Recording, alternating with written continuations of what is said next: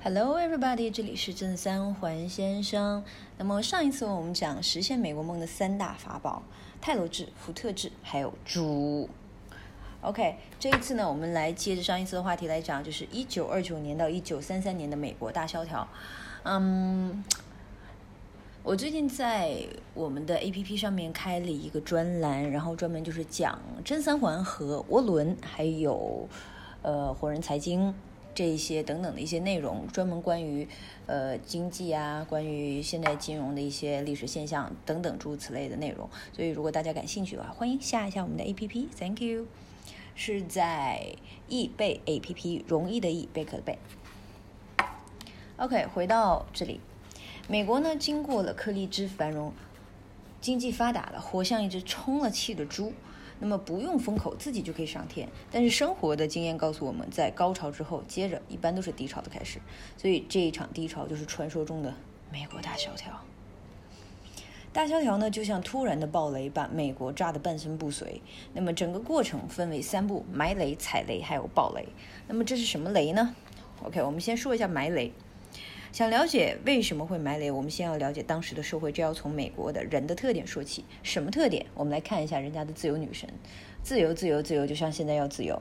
OK，嗯，就像美国现在现在人在白宫前面炸白宫一样，这都是一种对自由的一种一种宣讲吧。OK，所以呢，没没错，就美国人爱自由，爱女神，那么这种态度反映到经济上就是佛系。政府对待企业一直都非常的佛系，OK，他们相信市市场比谁都要自律，自己会调节经济，所以政府只要打打酱油、做做安保的功能、功能还有工作就好了。所以呢，这就叫自由放任主义。结果小公司一个一个倒下，而强势的公司呢越做越大，数一直就变成了我们所谓的垄断组织。垄断的代。意思大家都知道，那么一家公司赶走竞争者，占领了全部市场，一家独大，这就叫垄断。但垄断呢，常常会产生非常不好的一些结果，少数人独占全部的资源，而多数人吃糠咽菜，那么贫富的差距很快就会被拉大。实际上，当时的美国呢，穷人家庭占了百分之六十多，贫富差距非常的大。当时资本家一心想赚钱，玩命搞生产，但是问题是，多数人穷的饭都吃不起，他们买得起什么呢？对不对？也就是卖个毛线嘛。举个例子说呢，当时的汽车市场上，福特公司是扛把子，对吧？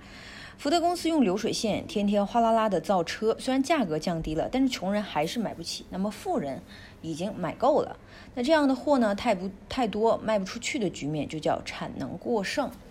当时的社会背景呢，就是穷人多，产能过剩。资本家一瞅说，一个个都不消费，非常影响这个。赚钱，呃，还有国家的经济，怎么才能让大家买买买呢？那么这时候我们埋雷的主角就要上场了。主角一就是银行，银行敏锐的发现，如果想促进消费，那么首先让大家手头要有钱，于是就放开了贷款。另外呢，出了一个金融的金新的玩法，比如说你贷款买车，不用着急一下子还清，你可以月月还，这样子压力就变小了，对吧？这就是分期付款。分期一时爽，一直分期一直爽，那么妈妈再也不用担心物价了。买车买房呢，就像买菜一样轻松，所以银行借出去的钱呢就越来越多。但是呢，借钱的人本来就很穷，那么万一还不上怎么办？于是呢，这就等于银行埋下了第一颗雷。那主角二就是企业，各大企业发现大家消费力杠杠的，于是呢继续玩命扩大生产，刺激了制造业还有房产的发展。这加剧了产能的过剩，那么这些商品卖不出去怎么办呢？于是企业这边又埋下了一颗雷。OK，主角三，各种企业蹭蹭的发展，那么股市闻风高涨，而美股呢是绿涨红跌，所以那个时候就是一片青青的草原。闭着眼睛买别墅还能靠大海，谁都相信股市会一直涨，所以很多人就会去炒股，指望赚了钱呢再还给银行。说到这里，我们要反思几个问题。OK，我们来想一想，呃，有贷款，穷人就不穷了吗？有小两，产能就不过剩了吗？所以没错，美国的经济依然存在非常大的问题，但是股市的表面却在上涨，于是股市埋了一颗最危险的雷。想一下，表面上霸气侧漏，背后则狼狈不堪。我们来聊聊踩雷的过程。美国总有些聪明人呢，最先发现这些经济问题，他们清醒过来说：“哎呀，不对呀！”于是呢，这些聪明的股股民就是踩了雷就跑的那种。在二一九二九年的十月，有一支小小的队伍，大家跑去度假了，然后呢，竟然去抛售股票。这句话的效果呢，堪比一句狼来了。所以大家瞬间就慌了，纷纷的跟抛，谁都不想当接班侠。这分明。已经不再是青青草原，而是熊出没了。这是史史上最著名的黑色星期四。从这一天起，股市就开始一泻千里。我们来说一下关于炸雷的事情。股市这一颗雷一炸呢，高调的宣布了一场危机的开始。同时呢，呃，绳上的另外两个蚂蚱也跑不掉了。蚂蚱一，银行，股市一跌，很多人就开始了人生最惨的一个经历：钱没了，人还在，而且还欠了一屁股债，当然债也还不上了。收不上钱呢，银行就会破产。那么一家银行率先破产，引起了恐慌，于是大家都开始扎堆的去银行挤兑。那么就像呃连珠炮一样，很多很多的银行开始逐步嘣嘣嘣嘣的爆，然后呢，他们就破产了。所以这场危机呢，让美国挂掉了一半的银行。OK，蚂蚱二就是企业。这个时候呢，大家的消费能力一夜回到解放前，本来企业就产能过剩，这下卖东西就更难了。而这个时候，剩下的银行呢都不管再贷款出去，于是企业就没有钱续命，只好凉凉。消费力虚了，那么农业也跟着倒了血霉，农产品卖不出去，只能销毁。这就是一个非常熟悉的故事，就是很多人把牛奶倒到河里面，但是他那不能降价，会送给穷人。为什么呢？因为一旦如果牛奶降价，那么其他货为了卖出去，就只能被迫降价，这会导致卖家的利润更低。另外呢，想卖货。先砸钱，如投入运费，货到了反而损失小。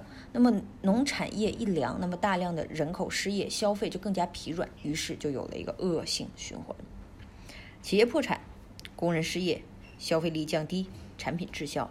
企业破产，工人失业，消费力降低，产品又一次滞销。所以我们要明白，经济危机最严重的问题就是失业。所以当时有人呢，为了找一个消防员的工作，甚至故意放火。总之，大量的失业让整个社会都不好了。于是，有一些人呢，为了活下去，不得不抢劫杀人；有些人压力太大就自杀，还有很多人饿死、病死。因为危机，美国的人口大面积的减少。这就是为什么每年我们要去看各国的失业率，呃，在全国比占比是多少？这样子，我们对这个国家的一个经济有一个最初级的一个印象。这就是历史课本里面提到的，由生产过剩引发的一个经济危机，就是美国大萧条。总的来说呢，这场大萧条有三个特点：一、范围广，美国波及到欧洲甚至全世界，波及金融业、工农业等等；二、时间长，爆发了四年，影响了美国十年；三、破坏力大，失业、经济下滑，说多了全都是泪。那么问题就来了，美国是怎么把大萧条的锅甩到欧洲去，又如何从严重炸伤中缓回来的呢？这就说到下一期，拯救美国的两位救世主。胡佛和罗斯福。OK，这一期的内容呢有点短，但是呢还是我觉得还是蛮有趣的吧。大家可以对这个呃当时发生的这些破烂事儿，如果大家感兴趣的话，可以再去搜索一下。还是希望大家能看一下我们的 APP 上面的一些内容，我们会在上面不定期的更新一些乱码七糟的东西，呃，有一些少儿不宜的东西了。拜，Anyway，you know，bye。